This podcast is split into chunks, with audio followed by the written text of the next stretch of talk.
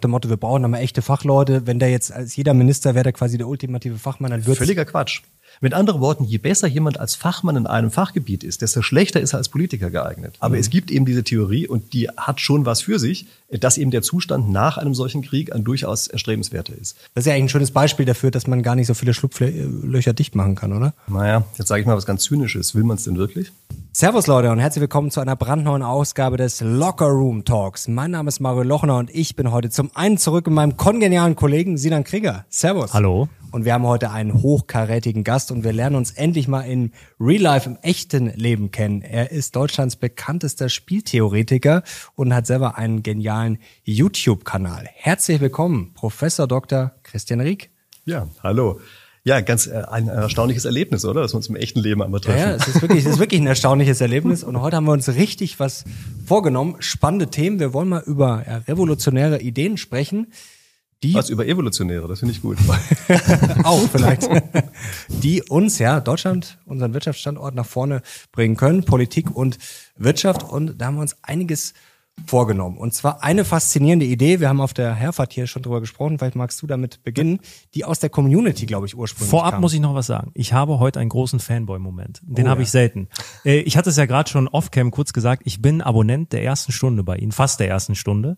Und wir haben ja jetzt schon mit einigen echt bekannten Leuten gesprochen, also Frank Thelen, Hubert Aiwanger, aber so nervös war ich noch nie. Echt? Das, ja, damit ernsthaft. beschämst du uns jetzt alle nein, drei? ernsthaft, nein. es ist, es ist, es ist äh, wirklich so. Nein. Das war seine letzte Sendung. Äh, abgesetzt. ähm, mit der ersten Idee, und du hast recht, die kam aus der Community. Das war ein äh, schlauer ähm, Nutzer, der mal gesagt hat, da haben wir ähm, viel über das Thema Bürokratie gesprochen. Darüber meckert man ja immer sehr, sehr gern. Und der hatte, wie ich finde und du auch, einen sehr, sehr spannenden Vorschlag. Und der hat es die Stunde Null genannt. Der hat gesagt, was wäre, wenn wir alle Gesetze mal auf Null stellen würden. Vielleicht können wir uns auf das Grundgesetz noch einigen, so als Basis. Und dann bauen wir alle Gesetze Schritt für Schritt wieder auf und achten darauf, dass wir nur die Gesetze einführen, die wir wirklich brauchen. Ja, sowas äh, gibt es. Also gibt es ja auch in der Kostenrechnung beispielsweise. Ja? Gibt solche Sachen. Zero-Based Budgeting nennt sich das Ganze. Da sagt man, nee, wir schreiben einfach mal nicht das Budget des letzten Jahres fort, sondern wir fangen tatsächlich einfach mal komplett bei Null an. Ich glaube, darauf spielt das Ganze auch an. Ne? Ähm, das hat Vor- und Nachteile. Der Nachteil ist, dass man am Anfang eine große Phase des Chaos hat und möglicherweise in dieser Phase schlimme Dinge passieren, die man nicht haben will. Das ist schon ein echt großes Problem. Wenn sich viele noch an etwas gewöhnt haben, was sie für richtig halten und die ganzen mhm. anderen Sachen, die sie für falsch halten oder überflüssig, einfach sich gar nicht mehr daran erinnern, dass es die jemals gab oder sie nie zur Kenntnis genommen haben, dann kann es sein, dass man eine Phase bekommt, in der alles super smooth läuft und man eben tatsächlich lernt, wie es weitergeht. Es gab übrigens in Deutschland mal so eine Phase. Das war nämlich in der DDR. Als die DDR gerade zusammengebrochen war, gab es ja sozusagen die dortigen Gesetze eine ganze Zeit lang nicht mehr. Also sie waren noch auf dem Papier, aber es hat sich ja keiner mehr durchgesetzt. Aber die Leute waren noch daran gewöhnt, sich vernünftig zu verhalten. Und dieses eine Jahr, was es da gegeben hat, das war für mich das sozusagen befreiendste Jahr, was ich jemals auf deutschem Boden erlebt habe, ähm, weil das eben tatsächlich genau das, die Vorteile aus beiden Welten hatte. Also vom Prinzip her kann ich mir schon vorstellen, dass es theoretisch funktionieren würde. Aber ich fürchte, dass wir inzwischen schon so drauf sind, dass viele das einfach ausnützen würden, so eine Situation. Ich würde deshalb eher was anderes vorschlagen. Ich würde deshalb vorschlagen, dass man nicht einfach komplett bei Null anfängt, sondern dass man die Kosten erhöht für den ganzen Wucherkram, der hinten dran hängt. Also, dass man mit anderen Worten beispielsweise sagt, es darf nur eine bestimmte Anzahl von Seiten beschrieben sein. Ich sage immer so eine Größe. Mhm. Er muss nicht überlegen, ob das eine gute ist, aber vielleicht ist sie gar nicht so schlecht. Und nur das, was auf diese Seiten draufpasst, das darf Gesetz sein. Mehr darf nicht da sein. Und ähm, solche Dinge helfen normalerweise ganz gut, weil man dann durch diese Budgetbegrenzung sich überlegt, was ist denn die relative Wichtigkeit? Das ist ja auch das, was wir aus der Mikroökonomik kennen. Ja? Da haben wir auch mhm. eine Budgetbegrenzung. Und erst diese Budgetbegrenzung führt ja dazu, dass wir zum Beispiel effizient produzieren und unsere Ausgaben einigermaßen unter Kontrolle halten und lauter solche Sachen. Also ich glaube, das wäre wahrscheinlich der praktikablere Ansatz. Aber besteht da nicht die Gefahr, dass wir effizient schreiben, aber nicht effizient handeln? Ja, ist. Stimmt, man kann ja überflüssige Gesetze auch in drei Sätzen formulieren. Ja, das könnte Wenn's man natürlich läuft. machen. Also da, klar, das wäre sozusagen dieser amerikanische Ansatz, ne? Ähm, dass die gar nicht so ganz ausformuliert sind, sondern erst danach erst gestaltet werden. Naja, es gibt den schönen Begriff der inadäquaten Gleichgewichte. Und inadäquate Gleichgewichte, das sind welche, die eigentlich so sozusagen mathematisch ganz harmlos daherkommen, bei denen man aber sagt, das ist eigentlich ein Zustand, ein gesellschaftlicher Zustand, den man so gar nicht haben möchte. Und das ist schon ein Problem, in das man schnell mal reinrutschen kann und was vielleicht auch dazu führt, dass wir dann die falschen Gesetze eliminieren würden. Also weil derjenige, der die Gesetze macht, möglicherweise andere Anreize hat als diejenigen, die davon betroffen sind und so weiter. Ähm, in aller Regel ist es aber so, dass es so einen gesellschaftlichen Aushandelsprozess gibt. Und wenn nur die Begrenzung hart genug ist, dann führt so etwas schon dazu, dass auch diejenigen, die, für die es gewissermaßen zu teuer wird, schon auch eher eingreifen und dafür sorgen, dass dann vernünftige Gesetze übrig bleiben. Also ich denke schon, dass so eine Budgetrestriktion, was die, den Gesetzesumfang angeht, dass der ganz hilfreich sein könnte. Man könnte ja auch Stück für Stück zurückbauen, theoretisch. Es gibt ja, ja auch schon so Forderungen oder Pläne, für ein neues Gesetz müssen dann irgendwie ein oder zwei alte sterben. Jetzt ist natürlich auch die Frage, ist das dann populistischer Unsinn? Denn es ist ja nicht so, dass man einmal sagen kann, okay, wir, heute streichen wir das und das und das hängen ja auch wieder Sachen hinten dran und dann heißt es wahrscheinlich wieder, oh, das geht jetzt doch nicht. Aber trotzdem wäre so eine, ja, gezielte Rückführung oder ja, Zusammenstutzung, wäre sowas möglich? Also man darf nicht vergessen, am Ende ist Papier immer geduldig. Also wenn die Übereinstimmung bei den beteiligten Leuten ist, dass die sagen, ja, wir wollen das so, wir mhm. wollen, dass weniger Bürokratie am Ende da ist und das auch alle für ein erstrebenswertes Ziel halten, dann werden die ja alle daran arbeiten und werden tatsächlich auch sagen, wir verstehen, was gemeint ist und wir gucken bei jedem neuen Gesetz, was wir machen, nach, welche anderen wir streichen können. Ja, also wenn das richtig gelebt wird, sozusagen aus sich heraus das Richtige gemacht wird, äh, dann führt so ein, so ein Gedankengang in die richtige Richtung. Wenn man versucht, das alles auf Papier zu schreiben, wird man feststellen, es gibt immer nur unvollständige Verträge. Und unvollständige Verträge heißt immer, dass die einzelnen Leute, die da drin entscheiden können, halt immer irgendwas anderes machen als das, was ursprünglich mal beabsichtigt war. Also es kommt schon sehr stark darauf an, dass diese übereinstimmende Überzeugung da ist. Aber das finde ich jetzt spannend, weil wenn wir mit Menschen reden, auch eine Maurice Höfgen, der eher so dem linken Lager angehörig ist, einigen können wir uns immer auf das Thema, wir brauchen weniger Bürokratie. Also eigentlich auch in der Politik. Ich habe noch nie einen Politiker gehört, der irgendwie sagt, wir brauchen mehr Bürokratie. Und weniger Steuern eigentlich auch, ja. meistens. Bleiben wir mal kurz beim Thema Bürokratie. Warum wird's dann immer gefühlt noch bürokratischer? Ich glaube, der ähm, Precht hat's mal die ähm, Komplexitätsökonomie genannt. Das ist, dass wenn man ähm, Komplexität reduzieren möchte, eigentlich immer nur noch mehr draufpackt. Naja, wir dürfen nicht vergessen, dass es eben schon Anreize für komplizierte Gesetze gibt. Also das ist ja das, was ich eben schon einmal kurz angedeutet habe. Diejenigen, die von den Gesetzen beeinträchtigt werden, negativ beeinträchtigt werden, das sind ja nicht die, die sie machen. Und dann gibt es auch weiterhin halt bestimmte Grundüberzeugungen, die da sind. Und zwar ist es schon häufig so, dass wir vordergründig erzählen, ja, eigentlich wollen wir gerne weniger Bürokratie. Aber wenn wir uns ganz genau ansehen, was wir tief im Herzen wollen, also viele von denen, die das sagen, die wollen eigentlich in Wahrheit eine sehr genaue Kontrolle von einzelnen Sachen. Und diese sehr liberale Vorstellung, wir haben einen strikten Rahmen, der aber sehr viel zulässt, das ist ja etwas, was in Wahrheit bei vielen Leuten in Ungnade gefallen ist. Also ich glaube schon, dass wir hier zum gewissen Grad eine Einstellungssache gerade erleben. Ich meine, wir dürfen Woran liegt es aus Ihrer Sicht? Gibt es da irgendwie eine logische Erklärung dafür? Naja, wie gesagt, ein Anreizkonflikt. Ne? Also, weil in dem Augenblick, wo man einmal das Gefühl hat, man möchte bestimmte Dinge erreichen und will implizit die andere dazu zwingen, dann ist klar, da versucht man natürlich jeden Schlupfweg dicht zu machen und dann mhm. wird's halt immer mehr. Ja, also das ist, glaube ich, schon eine Folge davon, was man für eine implizite Grundvoraussetzung hat. Aber es funktioniert ja trotzdem bei vielen Sachen nicht. Äh, vielleicht ganz kurz nochmal der Exkurs zu den Steuern. Also da sehen wir es ja, dass unterm Strich die Superreichen zahlen dann die Steuer nicht. Also das ist ja ein schönes Beispiel. Da werden dann ja, zig Gesetze gemacht und man will an die großen Vermögen, aber an die kommt man ja de facto nicht ran und wer zahlt dann im Zweifel, zahlt dann ja die Mittelschicht. Das ist ja eigentlich ein schönes Beispiel dafür, dass man gar nicht so viele Schlupflöcher dicht machen kann, oder? Naja, jetzt sage ich mal was ganz Zynisches. Will man es denn wirklich? Das ist also mal abgesehen davon, dass es ja sowieso überschätzt wird als Problem. Ja? Also wir reden uns mhm. immer ein, die Superreichen, die sind's, ja. Und dann ist, jeder sagt immer, weiß ich, wenn man zu den 1% oberen gehört, ne, die 0,1 sind's. Und wer zu 0,1 gehört, der sagt, die 0,01 sind's und so weiter. Also jeder denkt immer, die anderen sind die Reichen, ja. Aber auch da muss man sich fragen, will man eigentlich wirklich an der Stelle ansetzen? Und ich glaube dort, also vielleicht ist es auch zynisch von mir, aber ich denke schon, dass an der Stelle so eine Verquickung ist zwischen Politik und den Leuten, die eben wirklich dort drin sind in diesen Kreisen, mhm. ähm, dass die schon dafür sorgen, dass sie eben gerade selber nicht erwischt. Also wäre jetzt mal so meine Ad-Hoc-Vermutung. Ja? Äh, aber wie gesagt, ich halte das nicht für das wesentliche Problem. Also wenn wir wirklich die Superreichen irgendwie weniger reich gemacht haben, was haben wir dann? Also dann haben wir, weiß ich, ein dummes anderes Gesetz finanziert. Also das wird für meine Begriffe völlig überschätzt. Das ist mehr so eine Neiddiskussion. Können wir das Anreizsystem denn dann überhaupt ändern zu einem weniger Bürokratie? Weil sie sagen, okay, ähm, man könnte jetzt erstmal sagen, ähm, jedes neue Gesetz muss ein One-Pager sein, maximal, eine DIN A4-Seite. Okay, damit könnten wir starten. Aber wie können wir dann dieses Anreizsystem ändern? Sie meinen, dass äh, das tatsächlich auch gemacht wird? Ja. Tja, da würde es natürlich zum gewissen Grad helfen, wenn die Leute auch so wählen würden, wie sie sprechen. ja. Äh, vielleicht gibt es natürlich auch einfach zu wenig Möglichkeiten. Vielleicht ist in dem Bereich, was man wählen kann, gibt es einfach zu wenig, die das auch so vertreten. Also ich meine, so ganz richtig offensiv vertritt es ja eigentlich nur die FDP. Auf dem Papier. Und was machen sie wirklich? Konnte er nicht sehen, dass sie viel Bürokratieabbau getan hätten. Also daher gibt es vielleicht die Wahlmöglichkeit im Augenblick gar nicht. Also was könnte man tun? Ähm, ich glaube, es ist wirklich, dass man bei der Grundeinstellung anfangen muss. In dem Augenblick, wo das jeder auf dem Radar hat, ein, ein gemeinsames Ziel vor Augen hat, in dem Augenblick funktioniert das eigentlich ganz gut, dass die Regelungen und Gesetze auch so ausgelegt werden, dass es in die Richtung geht.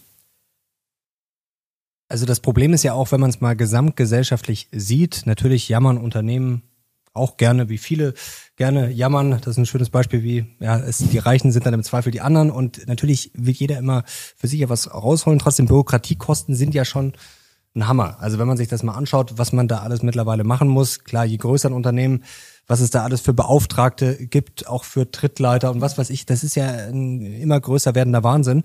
Also da muss man doch auch mal gesamtgesellschaftlich, wirtschaftlich sehen, dass das eigentlich ein Riesenproblem ist, oder? Und dass das Problem ja immer größer wird. Und dass das auch unterm Strich dann wieder allen wehtut, oder?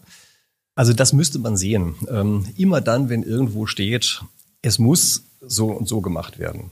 Oder man hat ein Recht auf, kann man sicher sein, das kostet. Und das Problem dabei ist, diese Kosten sind versteckt. Die sieht man nicht direkt damit verbunden. Das mhm. Recht auf klingt immer toll. Die damit verbundenen Kosten, die sind nicht toll, aber die sieht keiner. Und äh, dieser Zusammenhang ist natürlich ein echtes Problem. Vielleicht auch zu der Frage eben, wie kann sich sowas eigentlich verfestigen? Sehr oft ist es ja so, dass die Leute, die Probleme verursachen, es den anderen in die Schuhe schieben können. Mhm. Das ist schon ein Problem. Zum ja, Beispiel? Man, also mir fällt ein Problem ein, da wird zwar nicht aktiv jemand anders in die Schuhe geschoben, aber da sieht man nicht den Schuldigen. Also beispielsweise ist ja die Deutsche Bahn für ihre Unpünktlichkeit bekannt. Ich glaube, sie ist inzwischen in Europa nur noch vor Portugal, wenn ich die letzte ja, Statistik richtig gesehen schlecht habe. Auf jeden Fall. also nur noch Portugal, vielleicht noch irgendein Portugal anderes Land. Schlecht. Okay. Ja, ja, Portugal ist erstaunlicherweise noch schlechter. Ich glaube, ziemlich weit unten auf jeden Fall. Ja. Das ist ja auch keine große Überraschung jetzt. Also jedenfalls Leider. absolut katastrophal. Wer ist eigentlich für den Ausbau des Bahnnetzes zuständig? Das ist nämlich erstaunlicherweise nicht die Bahn. Das ist genauso wie beim Straßennetz. Dazu eigentlich ist dazu der Bund äh, zuständig. So, die machen es aber nicht. Und zwar deshalb nicht, weil die nicht die Schläge kriegen. Die Schläge kriegt ja die Bahn. Und ich will jetzt die Bahn gar nicht freisprechen. Ich ärgere mich auch oft genug über die. Aber das ist natürlich schon ein Punkt. Da sind sie zum gewissen Grad Zielscheibe und die anderen haben es aber verursacht und können sich verstecken. Und immer solche Dinge sind ein großes Problem. Sie haben mir Ihr jüngstes Buch liegen, Anleitung zur Selbstüberlistung. Und da hätte ich äh, erstmal eine Empfehlung, also wirklich ein sehr, sehr gutes Buch. Und da hätte ich jetzt mal eine Frage. Warum schaffen wir es nicht? Also wir ja, jammern, beschweren uns jetzt schon seit Monaten, seit Jahren, dass eigentlich alles irgendwie nicht so richtig funktioniert. Jetzt haben wir das Energieproblem, das ist ja eigentlich auch schon länger da, das hat uns natürlich richtig reingeschlagen. Dann haben wir Infrastruktur, Digitalisierung und Co. Also viele grundlegende Sachen, die wichtig sind und die irgendwie gefühlt zu kurz kommen. Warum schaffen wir es nicht oder ein Staat nicht, sich selbst zu überlisten und einfach mal herzugehen und zu sagen, wir haben ein Budget und wir fangen mit den wichtigsten Sachen an? Wie man es ja als Unternehmer oder als Privatperson auch macht, dass man sagt, okay, ich zahle vielleicht erstmal meine Miete und dann mache ich Stück für Stück und dann schauen wir mal, was quasi am Ende noch übrig bleibt. Viele Leute haben momentan, glaube ich, das Gefühl, es wird eigentlich genau andersrum gemacht. Es wird irgendwie, ja, mal geschaut hier und da und dann am Ende, oh, jetzt haben wir leider kein Geld mehr für Verteidigung oder für Infrastruktur, Energie und Co. oder die Bahn. Wie kriegen wir das denn rationaler hin oder geordneter? Ja, also Selbstüberlistung verursacht dir immer Schmerzen in der Zukunft. Mhm. Also die Idee dabei ist ja, wir wissen, dass wir kurzfristig was anderes machen wollen, als wir eigentlich langfristig für richtig halten, muss man so ganz platt zu sagen. Deshalb müssen wir Rahmenbedingungen schaffen, unter denen unser kurzfristiges Ich das macht, was wir langfristig für erstrebenswert halten. Und das sind oft Dinge, bei denen wir, wenn wir denn drin sind in der Situation, wir sie vielleicht gar nicht mehr so super toll finden. Und wir haben jetzt in der Politik die Besonderheit, dass das ja typischerweise auch wirklich andere Personen sind. Also wir sind ja dann bei uns, in uns selber sind wir ja dieselbe Person. Aber Politiker sind ja andere. Das heißt also, der eine Politiker ist der, der fürchterlich gerne jetzt Geld rausschmeißen würde. Ich sage es einfach mal so. Und ein anderer hat so eine böse Schuldenbremse eingeführt. Die hat er deshalb eingeführt, weil er selber damit überhaupt kein Problem haben wird. Also sagen wir mal ehrlich, die Leute, die damals die Schuldenbremse eingeführt haben, die wussten ganz genau, die sind davon nicht betroffen. Also aus verschiedensten Gründen heraus. Das heißt mal, sie haben sie eingehalten und so. Ja? Also die CDU-Anhänger werden jetzt bestimmt die Fahne hochhalten und werden sagen, doch, doch, ja, wir haben die ja mal eingehalten. Naja, Kunststück, ja, das war ein Zeitpunkt, wo die Zinsen niedrig waren und wir lauter Sondereffekte hatten. Also man wusste schon, ähm, dass das eigentlich andere treffen wird. So, und dieses andere Treffen ist natürlich dann immer die Situation, wo diese anderen sich aufregen, wo die sagen, das sind ja diese Idioten von damals, die uns jetzt alle Freiheit nehmen. Ja, das war der Sinn der Sache. Ja, genau darum ging es ihnen, die Freiheit zu nehmen, damit sie eben drüber nachdenken, wie sie es besser machen. Genau das, was wir vorhin hatten. Also wenn man die Freiheit nimmt, so viele Gesetze zu schreiben, wie man will, ärgert sich natürlich derjenige, der ganz lange dicke Gesetze schreiben will. Und äh, dieser Konflikt ist natürlich immer da und der fällt eben noch viel stärker auf, wenn es eine andere Person ist. Und äh, dieses Prinzip der Selbstüberlistung, das lehnt sich ja auch daran an. Also ich sage ja, wir sind eben nicht nur die eine Person, sondern wir sind eben mehrere Personen in uns selbst. Und diese Selbstüberlistung besteht darin, dass wir eben tatsächlich Rahmenbedingungen schaffen, die wir später so einigermaßen akzeptieren und uns dann vielleicht so einigermaßen daran halten, äh, was wir uns mal vorgenommen haben. Und ähm, das lehnt sich an an diese Idee, dass es nicht nur einer ist, sondern eben viele. Ich finde es ganz spannend, weil das ist, das kennt man ähm, aus der aus der Fitnessbranche eigentlich auch. Ich verzichte auf das, was ich jetzt kurzfristig will, um dann langfristig das zu bekommen, was ich schon immer haben wollte. Also ich lasse den Schokoriegel weg, um dann am Ende der Schönste am Strand zu sein. Ja. ja, ja, aber das Gemeine dabei ist, das ist eben diese, also wie ich das immer nenne, Direktorinnen-Sicht. Ja, das ist diese übergeordnete Instanz. Das ist bei mir natürlich eine Frau. Ja. So. ähm, so, das ist diese sozusagen vernünftige Sicht. Aber sagen wir mal ehrlich, der eine Schokoriegel jetzt in diesem einen Augenblick wird für den dicken Bauch im Strand im Sommer überhaupt keinen Einfluss haben. Es wäre völlig irrational, darauf tatsächlich zu hören, und zwar für dieses kurzfristige Ich. Das heißt, man muss sich schon was Besseres einfallen lassen. Also man muss sich schon ein paar Tricks einfallen lassen, wie wir kurzfristig dann eben auch was anderes machen. Aber das ist ja das Problem, dass man sich das immer in diesem Moment denkt, der eine, und dann, wenn man es halt ja, ja, klar. mal wie der, genau. wie der Alkoholiker, der sich jeden Tag denkt, oh, die, die, ich trinke ja nur drei ja, oder vier Bier und ich könnte ja darauf verzichten, aber man verzichtet eben nicht drauf. Deshalb muss man eben Rahmenbedingungen schaffen, bei denen es so, so dicht aneinander liegt, der Nutzen, den wir gerade in dem einen Augenblick haben, dass wir sagen, ach naja, dann können wir auch das Vernünftige machen. Also weiß ich, wenn einer zum Beispiel die ganze Zeit vorm Fernseher sitzt und halt Chips knuspert, dann ist es ja nur mhm. zum Teil der Geschmack. Der ja. größere Teil ist ja zum Beispiel auch dieses Knacken, weiß ich was nicht alles. Und wenn man jetzt also strategisch bei sich zu Hause kleine Möhrchen positioniert und die Chips gar nicht da hat, dann müsste man ja in dem kleinen kurzen Augenblick, den man dort sozusagen zu leben hat, das sind immer die Agenten, ja, also Agent, der da gerade lebt, der müsste ja jetzt zur Tankstelle fahren, wieder zurückkommen, das ist ja ein Riesenaufwand und so. Und da hat er stattdessen eine Möhre, ja, die vielleicht nicht so toll ist wie ein Chips, aber auch gut knackt. Und alleine solche Kleinigkeiten sorgen dafür, dass man in der einen Situation sagt, ach, naja, eigentlich ist es ja auch so ganz okay und ist ja sowieso das, was ich eigentlich langfristig wollte.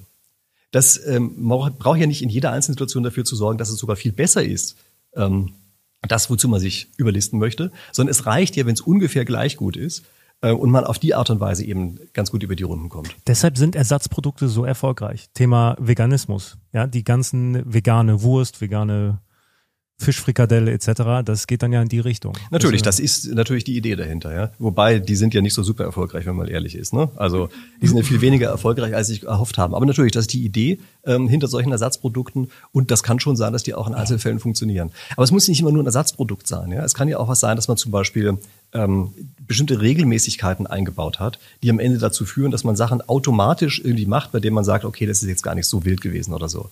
Ähm, also weiß ich, dass man eben zum Beispiel sagt, kurze Strecken fährt man halt einfach mit dem Fahrrad und nicht mit dem Auto. Und nach einiger Zeit kann es sogar sein, dass einem das sogar auch mehr Spaß macht. Also das ist ja auch häufig so, dass wenn man erstmal ein paar Sachen angefangen hat, äh, man sich selber sozusagen umprogrammiert hat. Also ich spreche immer von so Sollwerten. Ja? Wir haben ganz viele mhm. Sollwerte gespeichert und dann fühlen sich bestimmte Dinge einfach nur deshalb falsch ein, an, weil wir noch einen falschen Sollwert gespeichert haben. Also manchmal reicht es, dass man gar keine großen Änderungen hat, sondern mit so einer Kleinigkeit äh, unglaubliche Wirkungen erzielen kann. Aber das ist ja jetzt auf individueller Ebene. Wie funktioniert das politisch? Das stelle ich mir durchaus komplexer vor. Ah ja gut, ich meine, die Anleitung zur Selbstüberlistung ist ja auch zur Selbstüberlistung ja. und nicht zur Politikerüberlistung. Ja. das wäre nochmal ein anderes, anderes Thema. Aber Sie haben es schön beschrieben in Ihrem Buch, dass oft, jetzt sind wir natürlich nicht bei der Politik, da ist es schwieriger. Ich glaube, das haben wir geklärt, dass diese Stunde Null wahrscheinlich, ähm, ja, vielleicht gleich nochmal von Ihnen ein Fazit. Ja, vielleicht noch eher, also Stunde Null, wenn ich da nur eine Sache noch sagen darf. Es gibt ja die Theorie, dass Kriege genau seine Funktion übernehmen. Ja, also ja, ziemlich zynische Theorie eigentlich, wenn es mhm. genau betrachtet. Ja. Aber die sagt, naja, dass es immer wieder Kriege mhm. gibt, das hat tatsächlich auch eine insgesamt nützliche Funktion, nämlich dass man dann ein Reset hat und wie von vorne anfängt. Und man hat also dann auch Wachstum, was quasi unfreiwillig kommt. Das ist ja auch pervers, wenn das, aber natürlich, man hat dann äh, ja. ja. natürlich, klar, aber es passieren halt mehrere Dinge. Es werden die Karten neu gemischt, die Einkommensverteilung ist danach weniger ungleich, als sie mhm. vorher war, lauter solche Sachen. Das ist so ein bisschen wie ein Garten zu vertikulieren. Ja? Äh, nicht, dass ich mir jetzt wünschen würde, dass wir so vertikuliert werden. Aber mhm. es gibt eben diese Theorie und die hat schon was für sich, dass eben der Zustand nach einem solchen Krieg ein durchaus erstrebenswerter ist. Und übrigens, wenn wir auch da nochmal zur DDR kommen, ich glaube, dass wir am Anfang einen ganz großen Fehler gemacht haben. Also, dass wir bei der DDR einfach unser Rechtssystem drüber gestülpt haben und einfach gesagt haben, hier ist es, das nehmt ihr jetzt als Ganzes. Ähm, das war eine wirklich verpasste Chance, die wir dort hatten. Wir hätten das zu einer Sonderrechts- und Sonderwirtschaftszone machen müssen. Und dann wären das jetzt die superblühenden Länder. Und da würden wahrscheinlich alle aus dem ehemaligen Westdeutschland darüber gehen. Und so haben wir das einfach abgewürgt, indem wir einfach diesen Wettbewerbsnachteil, den wir im Westen hatten, einfach drüber gestülpt haben. Und das Gemeine bei sowas ist, wenn ich das kurz ergänzen darf, sowas ist ja auch nicht so zufällig. Sondern das war natürlich schon dem einen oder anderen klar, dass das ein Problem werden könnte, äh, wenn es dort zu viele solcher Freiheiten mhm. gäbe. Also deshalb gab es aus den verschiedensten Richtungen Bestreben zu sagen, würgen wir die mal lieber ab, nicht, dass wir noch mit unserem Unternehmen umziehen müssen. Aber dann hätte man sich ja auch, auch wenn es vielleicht schwierig gewesen wäre, aber wenn man da mal gesehen hätte, es funktioniert, hätte man ja auch davon lernen und sich anpassen können. Klar. Das wäre ja eigentlich eine, ja, gezwungen zum Glück sozusagen. Aber das ist ja eigentlich verrückt, oder? Dass man quasi etwas Gutes unterbinden will, weil man, ja, also man bleibt lieber selber ja. schlecht und zieht die anderen mit runter, anstatt dass man sagt, okay, jetzt können wir da was ausprobieren und wenn es klappt, machen wir es einfach nach. Aber ist doch ein durchaus übliches Verhalten, oder? Ja, aber es ist eigentlich, ja, ja, ja natürlich ist das ist rational bescheuert. oder irra gut, rational heißt ja, dass ich quasi meine Ziele erreichen will. Also dann heißt es in dem Fall, ich will nicht absteigen oder ich will nicht, dass es jemand anders besser macht. Ist so gesehen auch wieder rational, oder? Naja, oder ist es absolut irrational? Gucken Sie sich, nein, das ist überhaupt nicht irrational, weil das ja individuell rational ist. Also das ist ja auch mhm. immer ein äh, Phänomen. Also bleiben wir mal ruhig bei der DDR. Gucken Sie sich bitte einfach mal an, wie ein Honecker gelebt hat der hat doch noch nicht mal so gut gelebt wie ein stinknormaler Millionär in Westdeutschland. Und mit stinknormalem Millionär meine ich einen, wovon wir Tausende oder Zehntausende hatten.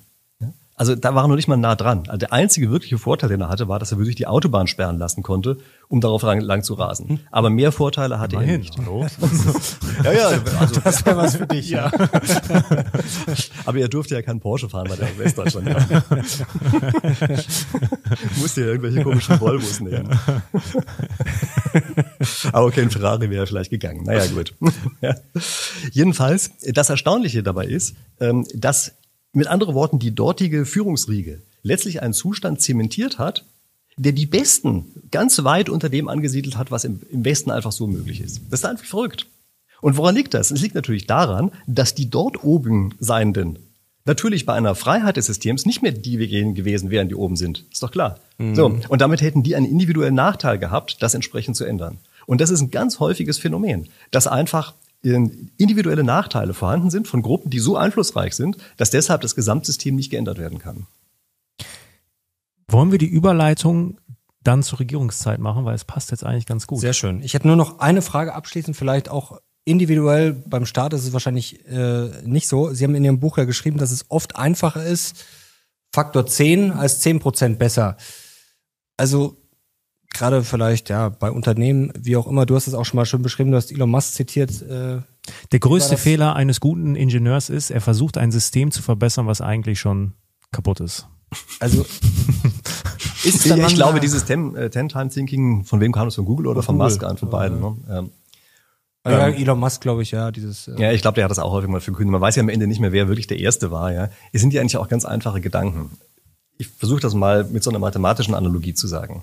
Wir haben es ja normalerweise mit einem multidimensionalen Optimierungsproblem zu tun. So multidimensional heißt immer, wir haben so eine Art Fitnessgebirge oder wie man das nennen möchte oder Nutzengebirge, je nachdem, worum es gerade geht. Und das sind ganz viele Dimensionen. Das heißt, es gibt da drin so lokale Hochpunkte. Und wir sind sehr gut da drin, so lokalen Hochpunkt zu finden. Das muss aber nicht das absolute äh, Optimum sein. Mhm. Das heißt, häufig ist es so, dass wir in der Nähe einfach immer nur optimieren dort dieses lokale Optimum gefunden haben und weil wir es gefunden haben, in alle Richtungen es schlechter wird. Das heißt, wenn wir leicht abweichen, haben wir immer eine Verschlechterung. Deshalb weicht natürlich keiner leicht ab. Würden wir dagegen ganz weit abweichen, kann es sein, dass da hinten ein riesenhoher Gipfel ist und wir auf den kommen. Und wie gesagt, das ist hier jetzt einfach so eine Analogie in einem dreidimensionalen Raum, die wir uns noch vorstellen können.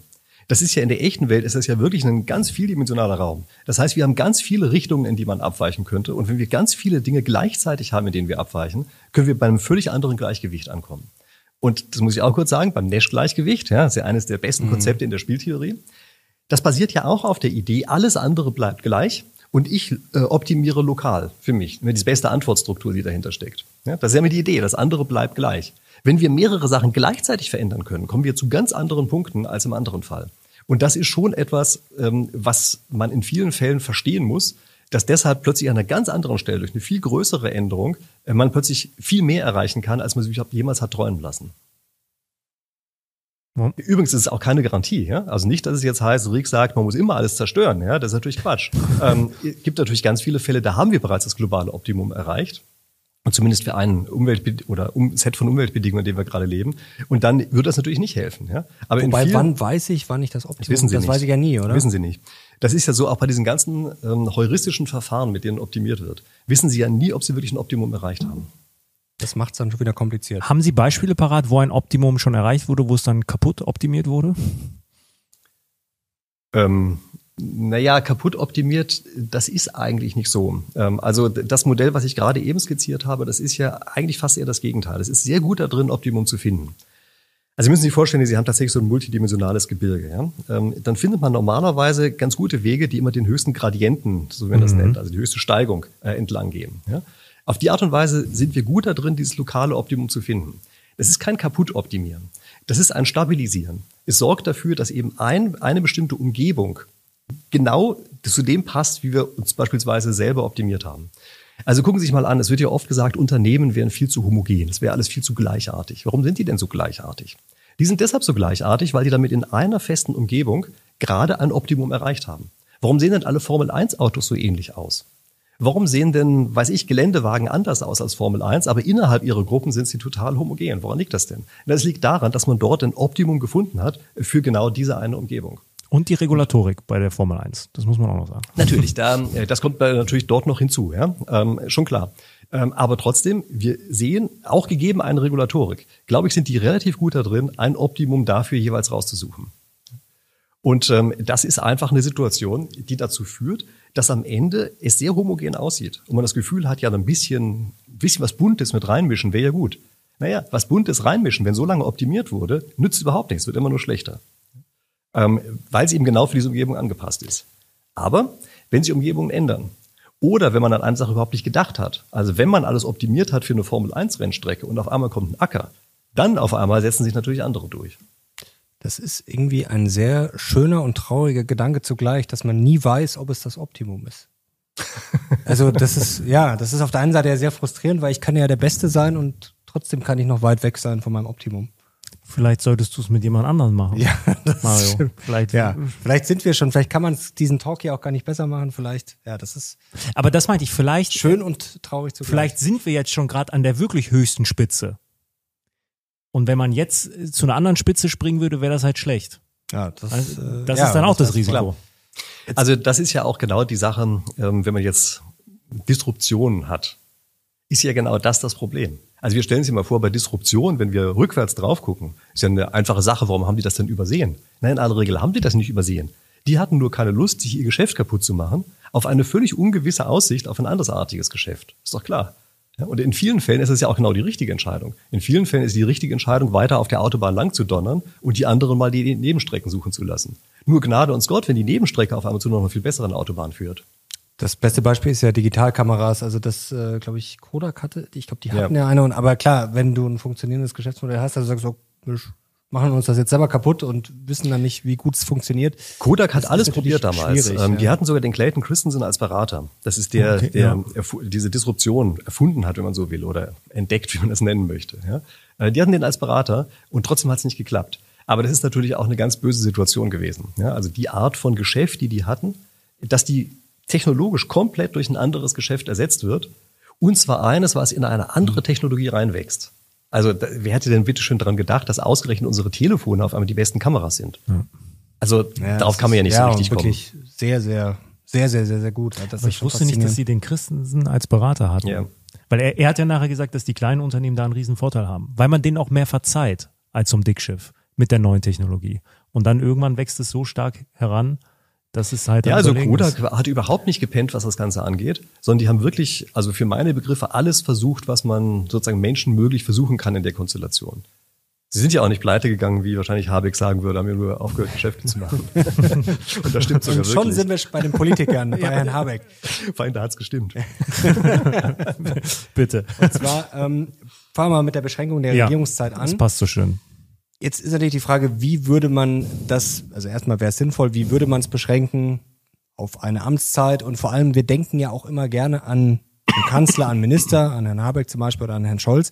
Aber die Frage ist ja auch, ist es sinnvoll, das vielleicht generell irgendwie zu beschränken? Weil es gibt ja dann oft die Diskussion nach dem Motto, oh ja, die dürfen jetzt nicht aus der Regierung austreten, sonst beschwert sich hier der Hinterbänkler und Hinz und Kunz nach dem Motto, oh, ich bin jetzt schon äh, so lange dabei oder ich will jetzt nicht aus dem Bundestag fliegen oder ich brauche noch so und so viel, bis ich, was weiß ich, meine äh, Pension kriege. Also müsste Politikeramt generell oder irgendwie begrenzt werden. Also, wir haben ja eine Amtszeitbegrenzung für den Präsidenten. Wieso haben wir den für den Präsidenten? Weil in den Vorgängerzeiten der Bundesrepublik Deutschland der Präsident was ganz Wichtiges war. Jetzt haben sie den Präsidenten runterkastriert, Gut, der ist ja quasi Am- nicht mehr wirklich genau. wichtig, ne? haben aber vergessen, dass sie jetzt den Kanzler zum neuen Präsidenten machen. So. Da hätte natürlich die Amtszeitbeschränkung für den Kanzler gelten müssen und nicht mehr für den Präsidenten. Der Präsident kann so lange bleiben, wie er will, hat er eh nichts mehr zu sagen. Aber der Kanzler, äh, das ist derjenige, der eine Amtszeitbeschränkung haben muss. Mit anderen Worten, das war damals ein Fehler, den die gemacht haben. Also ein verständlicher Fehler, aber halt einer, der rutscht einem in so einer Situation schnell mal durch. Und deshalb haben wir jetzt keine Amtszeitbeschränkung. Aber den könnte man ja korrigieren. Natürlich, könnte man korrigieren und würde ich auch dringend empfehlen, das zu tun. Spricht man halt eigentlich fast niemand drüber, oder? Hört man selten. Ja, ja, hört man selten. Das Gemeine bei der Sache ist ja auch, immer der gerade Amtsinhaber ist, hat ja einen Vorteil davon, dass es keine Amtszeitbeschränkung gibt. Äh, Und natürlich seine Koalition hinten dran ebenfalls. Deshalb sind immer die, die regieren, gerade diejenigen, die es nicht ändern wollen. Ja, also da braucht man es nicht zu wundern, dass sie das dann auch nicht machen. Ähm, Allerdings so ein bisschen wird es schon diskutiert.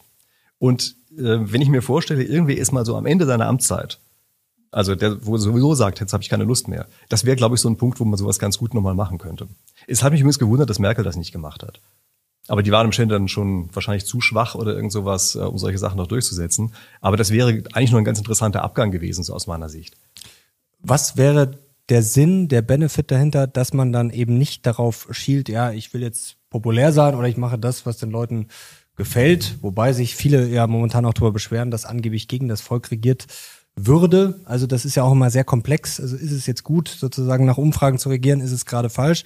Was wäre der Vorteil, dass man einfach sagt, wir machen jetzt, was wir für richtig halten und nach uns die Sinnflut sozusagen? Mit der Amtszeitbeschränkung? Genau. Naja, das Problem bei so einem Amt ist ja, dass nach einiger Zeit sich Machtstrukturen herausbilden, dass dieser Amtsinhaber übermäßige Macht hat, auch über andere.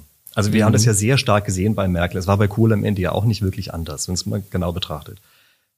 Die haben einfach zu viel um sich herum an Strukturen aufgebaut, so dass kein anderer mehr überhaupt irgendeine Chance hat. Und das ist natürlich ein unschönes Gleichgewicht. Also es ist natürlich ein Gleichgewicht, aber kein schönes. Und deshalb muss man dafür sorgen, dass eben diese Strukturen regelmäßig zwangsweise zerstört werden müssen. Also da denke ich schon, da ist so ein Vertikulieren, das ist ja auch kriegsfrei, ja, ähm, ist so ein Vertikulieren, glaube ich, eine ganz gute Sache. Äh, wie schlimm das übrigens ist, sehen wir im Augenblick zu einem gewissen Grad in Amerika. Also ich meine mal im Ernst, was machen die gerade? Die haben einen Präsidenten, der offenbar dement ist. Sie haben einen anderen Präsidenten, der, also weiß ich nicht, auch Anflüge von Demenz hat oder sowieso ein bisschen durchgedreht ist. Und das sind die beiden Kandidaten, ähm, die die aufstellen wollen. Also Präsidentskandidaten meine ich natürlich. Ja? Das sind die beiden Kandidaten, die die aufstellen wollen. Das ist doch völlig absurd. Also wie kann denn beispielsweise auch eine Partei allen Ernstes versuchen, den beiden weiterhin aufzustellen? Und man sieht daran, das ist natürlich gar nicht Biden selbst, sondern das sind Leute um ihn herum, die jetzt in Wahrheit das Sagen haben, den einfach nur noch als Marionette vorne haben und die überhaupt gar kein Interesse daran haben, dass diese Marionette wegkommt. Dann wäre ihre eigene Macht viel geringer geworden. Deshalb werden die alles tun, diese Marionette aufrechtzuerhalten. Ich erinnere mich, das war früher immer so in der Sowjetunion, als es die noch gab. Da war das ja auch so. Da wurden hier irgendwelche Staatslenker praktisch aus dem, weiß nicht, aus dem Krankenhaus hinkutschiert, weil die überhaupt nicht mehr denk- oder sprech- oder gehfähig waren. Ja? Aber sie wurden weiterhin am Leben erhalten, weil eben diese Machtstrukturen drumherum äh, sich selbst fortgesetzt haben. Und das ist eben das Problem, was bei solchen unbegrenzten Amtszeiten passieren kann. Deshalb muss es muss sowas aufgebrochen werden und diese Machtzirkel müssen einfach durch andere Machtzirkel ersetzt werden, die dann natürlich noch im Anfangsstadium sind. Und mehr Leuten Möglichkeit geben, reinzukommen. Glauben Sie, diese Machtzirkel sind bei Biden und bei Trump gleichermaßen vorhanden? Die sind sicherlich bei beiden vorhanden, ähm, glaube ich schon. Also ich meine, bei beiden natürlich ein bisschen stärker im Augenblick, ähm, weil der sozusagen die etablierte Kraft ist. Ähm, aber dass Trump im Augenblick ja noch relativ gut im Rennen liegt, das liegt ja nicht daran, dass er so hervorragende Umfragewerte hat und man davon ausgehen kann, dass man mit dem wirklich gewinnt. Die sind ja katastrophal. Zweit, Ja. ich glaube, Ford war mal ich glaube nur einer war unbeliebter mal. Also, Also es wäre, eigentlich, sind es wäre eigentlich so eine Art Selbstmord, ihn aufzustellen, würde ich mal sagen, für die Gesamtpartei. Aber natürlich nicht für einzelne Personen. Also zum Beispiel für einer, der jetzt sagt, jetzt bin ich noch nicht so weit, äh, Präsident zu werden, vielleicht bei der nächsten Periode bin ich so weit. Und mal angenommen, der hat einen entsprechenden Zirkel um sich herum, dann sorgt der natürlich dafür, äh, dass diese eine Wahl auch verloren wird, zum Beispiel. Das ist ganz spannend, weil die amerikanischen Buchmacher, die da echt gut sind, die geben äh, Michelle Obama schon höhere Chancen als Joe Biden, obwohl sie kategorisch ausgeschlossen hat, dass sie sich zur Wahl stellt. Ein amüsanter Fakt dazu, Bill Clinton ist jünger als Biden und Trump. Ja? Ja, das ist, ich glaube, Bill Clinton ist so 79 oder sowas. Vielleicht Also steigt er auch noch ein. Ja, Ja, der hat ja schon zwei Perioden. Ja, stimmt, stimmt. also er ist ja schon lange nicht mehr im Amt, aber trotzdem ist er noch jünger als die zwei wahrscheinlichen Kandidaten. Also das ist schon ja faszinierend. Also da können wir uns, glaube ich, relativ schnell darauf einigen. Amtszeitbeschränkung wäre sinnvoll. Gäbe es Nachteile? Vielleicht gibt es vielleicht Risiken, die wir gerade noch nicht genannt haben an so Gut, die einer Frage ist, wie kurz man die Amtszeit beschränkt und ob es dann vielleicht zu sprunghaft wird, wenn man jetzt sagen würde, Bundeskanzler darf maximal vier Jahre. Also es wäre dann wahrsch- wahrscheinlich würde man Naja, eher bei gut, zwei sind, Amtszeiten Es sind ja landen. eigentlich fast immer zwei Amtszeiten. Ja. also wenn man sich das anguckt, das hat sich etabliert. Das muss man ohnehin sehen. Äh, viele Dinge aus dem Rechtssystem sind ja Sachen, die eigentlich spieltheoretisch optimiert sind, aber die sind nicht von der Mathematik ausgestartet, sondern die haben aus Erfahrung immer wieder versucht, verschiedene Sachen auszuprobieren und kommen dann zu einer ganz guten Lösung. Ja, und diese zwei Amtszeiten, glaube ich, die haben sich relativ gut bewährt bei sowas. Und ähm, gibt es Gefahren? Also natürlich gibt es die. Weil wenn einer sehr lange dran ist, dann wirkt er natürlich auch gleichzeitig stabilisierend. Das darf man auch nicht vergessen, dass Stabilität manchmal durchaus eine, eine wichtige Größe ist. Hat mehr Erfahrung, lässt sich nicht so leicht über den Tisch ziehen und all solche Sachen. Das ist äh, vollkommen klar. Natürlich ist das immer mit Kosten verbunden.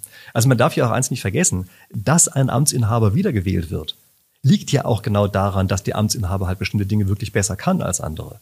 Also das ist ja nicht einfach nur so, sondern dafür gibt's ja schon auch tatsächlich vernünftige Gründe. Nur sind es eben welche, die auf lange Sicht hinweg durchaus auch erhebliche Nachteile haben. Und wie so oft sieht man eben die Nachteile, die damit verbunden sind, häufig nur sehr indirekt. Ordnet sie eben gar nicht mehr der Stelle zu. Was ist denn da vielleicht, wenn wir nochmal zu Frau Merkel kommen, das haben Sie gerade sehr schön beschrieben und man darf ja so psychologische Effekte nicht unterschätzen. Das hat auch ähm, Herr Brunnermeier, das ist ja ein sehr bekannter Wirtschaftswissenschaftler, auch in äh, seinem Buch beschrieben, dass man auch eine Stimmung äh, bei einer Volkswirtschaft, dass das eine Rolle spielt. Wie viel Optimismus ist da drin? Man kann sich quasi auch selber kaputt reden. Und bei Frau Merkel war ja auf der einen Seite die Gefahr, dass man, ja, das lief halt so und es wurde, ja, sind wir uns, glaube ich, auch eigentlich viel zu wenig angepackt. Auf der anderen Seite die stabilisierende Wirkung. Man hat da das Gefühl, ach ja, äh, Mutti, Mutti, ja. ja, Mutti macht das schon, läuft alles irgendwie. Das ist die Frage, was überwiegt dann? Also Stabilität und vielleicht auch eine gewisse Beruhigung auf der einen Seite, auf der anderen Seite fährt man dann vielleicht mit dem Schlafwagen zu lange durch die Gegend. Also das ist ja auch schwer, das abzuwägen, oder? Was dann Naja, das ist das, was wir vorhin auch schon Überwiegt. hatten. Ja. Es wird dann eben optimiert für eine bestimmte Umgebung. Klar. Ähm, ob diese Umgebung konstant bleibt, ob es vielleicht eine andere Stelle gäbe, wo es insgesamt noch viel besser aussehe, ob man durch ein Tal der Tränen aber durch müsste und da hinten die, weiß ich nicht, schönen saftigen Wiesen hat, ja, das sind ja alles Dinge, die offen sind.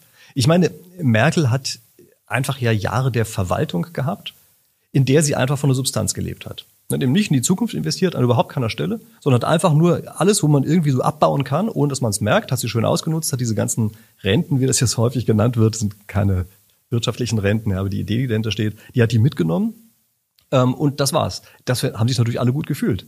Aber dass jetzt zum Beispiel die Infrastruktur völlig zerbröselt ist oder sowas, das ist ja Folge davon. Ich glaube, wir unterschätzen eh noch viel zu sehr das Thema Momentum bei so äh, Kanzlerschaftswahlen etc. Wenn ich so an die letzte Bundeskanzlerschaftswahl denke, da war ja jeder mal irgendwie meilenweit vorne und dann äh, die Baerbock hatte dann das Thema mit ihrem Buch, dann war vorbei. Die war ja davor. Wie viel Prozent hatten die? Die waren mal bei über 20 Prozent in den Umfragen. Ja, aber das ist ja nur auf dem Papier. Ähm, die Grünen haben ja immer wahnsinnige Papierwerte und dann am Stimmt, Ende Umfragen sind die immer sehr ja, stark. ja. Dann, wenn es ans echte Kreuzchen geht, machen die Leute doch woanders hin. Also da würde ich nicht so viel drauf setzen. Aber aktuell halten sie sich ja auch konstant bei ihren 12 bis 14 Prozent. Die sind ja. Also glauben Sie, dass es dann auch, wenn es dann jetzt zur Wahl geht, drunter liegen wird? Äh, nein, ich glaube, dass das tatsächlich ähm, die, die Kern. Kernwählerschaft ist. Ja? Also wir sehen das im Augenblick.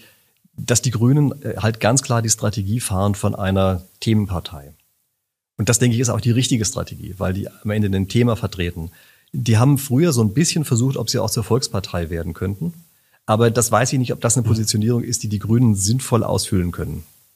Gut, da hängt es dann vielleicht auch immer noch an den Personen, das ist dann auch, das ja, ja. Äh, muss man dann auch ausfüllen können. Ähm, ich hatte wirklich einen der Aha-Momente schlechthin, ich glaube der letzten Jahre, das ist noch gar nicht so lange her, als wir gesprochen hatten. Ich fasse es jetzt mal äh, ganz einfach zusammen. Als Sie gesagt haben, wenn man sich einen Politiker anschaut und man ist jetzt einmal liberal und schaut sich jetzt zum Beispiel einen von den Grünen an oder von einem Sozi und man hält ihn für verrückt. Das gilt natürlich für die Gegenseite auch so. Dann macht er seinen Job sehr, sehr gut. Mhm. Und das finde ich wirklich, ja, das äh, war wirklich so ein Aha-Moment. Und da äh, kommen wir jetzt vielleicht äh, zur äh, Expertenregierung, wie sowas aussehen könnte, so ein Expertenrat.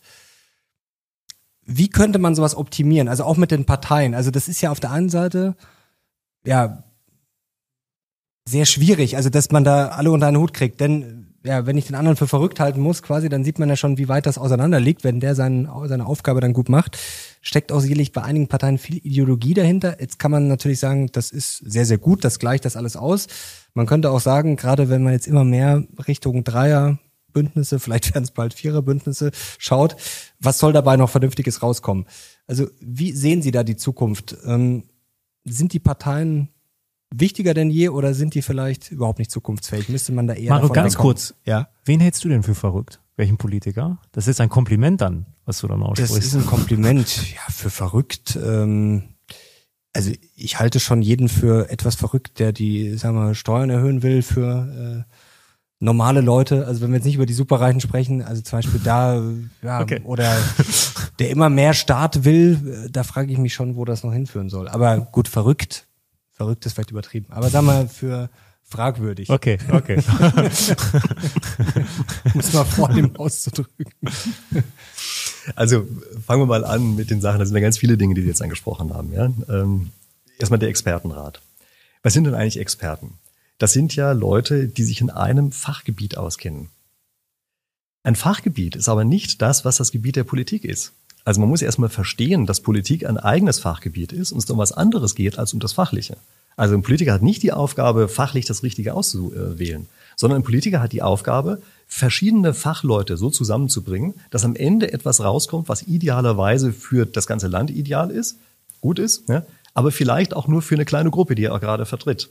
Also ist ja. dieses, was immer gesagt wird nach dem Motto, wir brauchen aber echte Fachleute, wenn der jetzt als jeder Minister wäre der quasi der ultimative Fachmann, dann wird Völliger Quatsch. Nicht besser laufen. Ähm, Politiker sind Fachleute für etwas ganz anderes und das ist das Erste, was man wirklich verstehen muss. Also ähm, auch Fachdisziplinen einzeln zu betrachten, ist für die Politik die absolute Hölle. Also stellen wir uns mal vor, jemand würde nur aus wirtschaftlicher Sicht draus, drauf gucken. So viel ich wirtschaftlich wichtig halte, würde ich schon sagen, das wird wahrscheinlich kein Zustand, der für alle richtig angenehm ist. Wenn wir nur aus sozialer Sicht drauf gucken, nur aus, keine Ahnung, Umweltsicht, ja, nur aus Gesundheitssicht und so weiter, äh, dann merken wir schon, fallen immer so viele Sachen gleichzeitig hinten runter, dass der Zustand eigentlich ein ziemlich schlechter ist. Mit anderen Worten, je besser jemand als Fachmann in einem Fachgebiet ist, desto schlechter ist er als Politiker geeignet. Den schlimmsten Politiker überhaupt, weil die immer das andere einfach wegwischen. Also ja, könnte man sagen, ist die Studienabbrecher aber die Idealbesetzung. Ja, ja. Vielleicht ist das auch ein Grund dafür, weshalb diese Studienabbrecher sich tatsächlich so gut durchsetzen, allerdings nur in bestimmten Parteien. Okay. Also bloß kein Fachmann sein. Also das würde Nein, aber das ist ist vollkommen klar, ja. Äh, man das würde ja fast heißen, Experten wären eigentlich die schlechtesten Politiker, wenn man jetzt mal so, wenn man es jetzt mal ganz ja, glaube ich, das ist auch so. Ähm, sofern sie denn weiter Experte bleiben, also ist schadet mhm. sicherlich nichts, wenn man sich in irgendwas gescheit auskennt und dann eben auch noch Politiker wird. Man muss dann aber wissen, dass man eben in erster Linie Politiker ist und nur in zweiter Linie äh, dieser Fachmann. So, und deshalb halte ich von diesen ganzen Expertengeschichten überhaupt nichts. Also Expertengremien haben immer den Nachteil, dass die eben zu sehr in diese einen Richtung gucken und zu sehr die Kollateralschäden, die sie damit verursachen, völlig ausblenden. Jetzt haben wir aber ein Problem. Jetzt haben wir die Politiker, sagen wir, die sind keine Experten. Das ist ja jetzt grundsätzlich nicht schlimm. Ein CEO muss jetzt ja auch nicht alles wissen, sondern der muss sich ja auch im Endeffekt gute Leute holen, sich das anhören und dann, sagen wir, gute Entscheidungen treffen. Der kann ja auch nicht alles bis ins letzte Detail wissen. Jetzt haben wir nur ein Problem. Wenn der Politiker dann doch eine gewisse Meinung hat und jetzt hole ich mir einfach fünf Experten, die mir dann im Endeffekt das erzählen, was ich hören will, dann ist es ein Problem, oder? Ja, ja, natürlich ist das ein Problem. Also in einem gut funktionierenden System, also bleiben wir mal bei Unternehmen, die auch im echten Wettbewerb sind. Dort ist es ja schon so, dass wenn ein Unternehmen kontinuierlich fachlich dumme Entscheidungen trifft, dann ist es halt irgendwann weg vom Markt. Mhm. Ja? So, das heißt also, dort gibt es ein ganz originäres Interesse dieses Nicht-Fachmanns, des Vorstandsvorsitzenden, die Leute einzubeziehen, die am Ende fachlich sinnvolle Entscheidungen treffen, da auch die richtigen hochkommen lässt und so weiter. Sich beispielsweise nicht umgibt mit lauter Klakeuren. Also, nehmen wir da mal den Herrn Putin. Da bin ich relativ überzeugt davon, ähm, dass er sich wahrscheinlich am Ende zu sehr mit so einer Wand umgeben hat von Leuten, die nur noch bestimmte Informationen durchgelassen haben und der deshalb auch eine teilweise verzerrte Weltsicht hat. Das, da hat er, glaube ich, einen Fehler gemacht in der Art, wie er um sich herum diesen Wall aufgebaut hat. So, aber ist eine Vermutung von mir. Ja, ich kenne ihn ja nicht persönlich. Ja, aber es ist eine sehr nicht. große Gefahr. ja. ähm, genau, sehr große Gefahr. Ja, das ist auch, merkt man auch bei Firmenchefs, ja, dass die auch manchmal so eine, nur so eine halbdurchlässige Wand um sich herum haben und dann einfach nur noch bestimmte Informationen gefiltert mhm. bekommen und damit aber schlechte Entscheidungen treffen und dann irgendwann mal weg vom Fenster sind. Und das ist ja auch die Idee dahinter. Die Idee bei Wahlen ist ja, dass auch sowas passiert. Also wenn sich Politiker die ganze Zeit auf diese Art und Weise verhalten, treffen sie schlechte Entscheidungen, das sind die Leute, die wählen können, irgendwann mal sauer darüber und wählen andere. So, das ist ja das Prinzip. Und das ist ja auch ein ziemlich gutes Prinzip erstmal. Aber wie sieht dann der ideale Politiker aus? Also welche Fähigkeiten muss er mitnehmen? Wenn er kein Experte sein soll, die Studienabbrecher, die es aktuell machen, machen es jetzt auch nicht so gut, würde ich mal sagen. Also wie sieht Ihre Idealvorstellung aus? Also meine Idealvorstellung wäre, dass er intelligent ist, ähm, tatsächlich was weiß, aber auch weiß, dass das nicht das seine Kernkompetenz ist für das Politikerdasein und dass er dann die Absicht hat, dafür zu sorgen, dass es den Leuten, ähm, die er regiert, gut geht. Das muss diese Grundeinstellung sein. Ja, und er muss da auch einen Respekt vor denjenigen haben und lauter solche Dinge. Also wenn sich einer fühlt wie der oberste Diener seines Landes, dann glaube ich, das ist eine verdammt gute Voraussetzung. Und das hatten wir, glaube ich, in Deutschland relativ lange. Also so wie ich beispielsweise die Nachkriegsgeneration von Politikern wahrgenommen habe, das waren welche, die nicht versucht haben, für sich besonders große Sachen rauszuschlagen oder so etwas, sondern die hatten das Gefühl, es gibt Leute, für die sie verantwortlich sind, nämlich ihre Wähler, und die wollen, dass es denen gut geht. So, und das, glaube ich, ist eine Grundvoraussetzung, die man erstmal haben muss, dass man nicht das Gefühl hat, man will die belehren oder sonst irgendwas, sondern man will, dass es denen gut geht. Und wenn man jetzt das Gefühl hat, die sehen aber nicht den Weg, der dahin führt, ja, dann kann man da zum gewissen Grad davon abweichen. Ich glaube, das gehört auch bei Politikern dazu, einfach weiterzudenken. Aber das ist schon ein gefährlicher Grad. Ja? Also die meisten Politiker haben für sich in Anspruch genommen, weiterzudenken und deshalb auch den, den Schritt vorauszuplanen, den die Wähler vielleicht noch nicht gesehen haben. Also weiß ich, bei Kohl war es eben so eine Sache mit dem Euro. Ja, der hat ja im gleichen Augenblick, wie er immer erzählt hat, wie wichtig doch die D-Mark ist, hat er sie ja gleichzeitig vertraglich schon aufgegeben. Also war ja ein falscher 50er ohne Ende. Aber das war aus seiner Sicht nicht so, sondern er hat gedacht, damit geht er einen Weg, bereitet einen Weg vor, der auch für die Leute gut ist. Da bin ich sicher, dass das seine Überlegung war da drin. Ja? Also aus verschiedensten Gründen heraus. Ähm, das heißt, es ist immer so ein zweischneidiges Schwert, ja? dass sie zum gewissen Grad vordenken müssen und zum anderen Grad aber eben wohlwollend sein müssen, respektvoll und wohlwollend gegenüber den eigenen Wählern. Ich habe vor kurzem einen schönen Satz gehört, die Leute, die man regiert, sollte man zumindest ein bisschen mögen. Ja, genau, das trifft's recht gut. Fand ich eigentlich nicht schlecht. Und ich meine, das, da bin ich mir bei unseren jetzigen Politikern überhaupt nicht mehr sicher, ob das so ist. Und die spalten sich ja auch ab. Also das, wann sieht man denn mal einen Politiker, dass er wirklich mal in der Bahn fährt? Also wo, wo sind die Politiker, die dann ohne Bodyguards umgeben und weiß ich, dort einfach mal drin sitzen und ganz normal mit dabei fahren? Also ich habe noch keinen getroffen. Da muss man nach Argentinien zu dem Herrn das Delay. ja, ja, der fliegt äh, Holzklasse. Vielleicht noch ganz kurz zum äh, wieder um äh, zum Unternehmen zu kommen. Sie sagen, ähm, dass es auch häufig passiert, dass die CEOs sich quasi ein Lager an Menschen aufbauen, die eh immer nur Ja und Arm sagen und halt gut zureden. Wie schaffe ich es denn als CEO, die zu befähigen und die zu ermutigen, die mir auch mal Kontra geben? Weil ich glaube, das ist ein großes Problem, was auch gerade Startups haben, weil die Teilnehmer ja auch ein Interesse daran haben, dem Chef gut zuzureden, weil sie dann eventuell Karriere machen können. Ja, das kommt darauf an. Ich glaube, da gibt es schon eine ganze Reihe, auch heute noch Firmenkulturen, bei denen das anders ist. Also bei denen auch die, die Chefs es mögen, wenn ihnen widersprochen wird und auch explizit Leute durchkommen lassen, die das so machen. Also das äh, ist häufig aber auch, glaube ich, eine Einstellung, die da mit drin ist. Also gerade übrigens auch bei, äh, wenn jemand Unternehmer ist, die wissen ja um die Gefahr von solchen Klakeuren. Und die haben, machen das ja mit eigenem Geld und die wissen auch, dieses eigene Geld ist halt auch schnell weg. Äh, und deshalb sorgen die schon dafür, dass die auch entsprechendes Feuer von ihnen kriegen.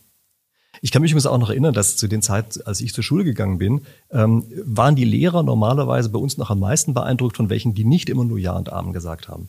Das scheint mir auch damals anders gewesen zu sein, als es heute ist.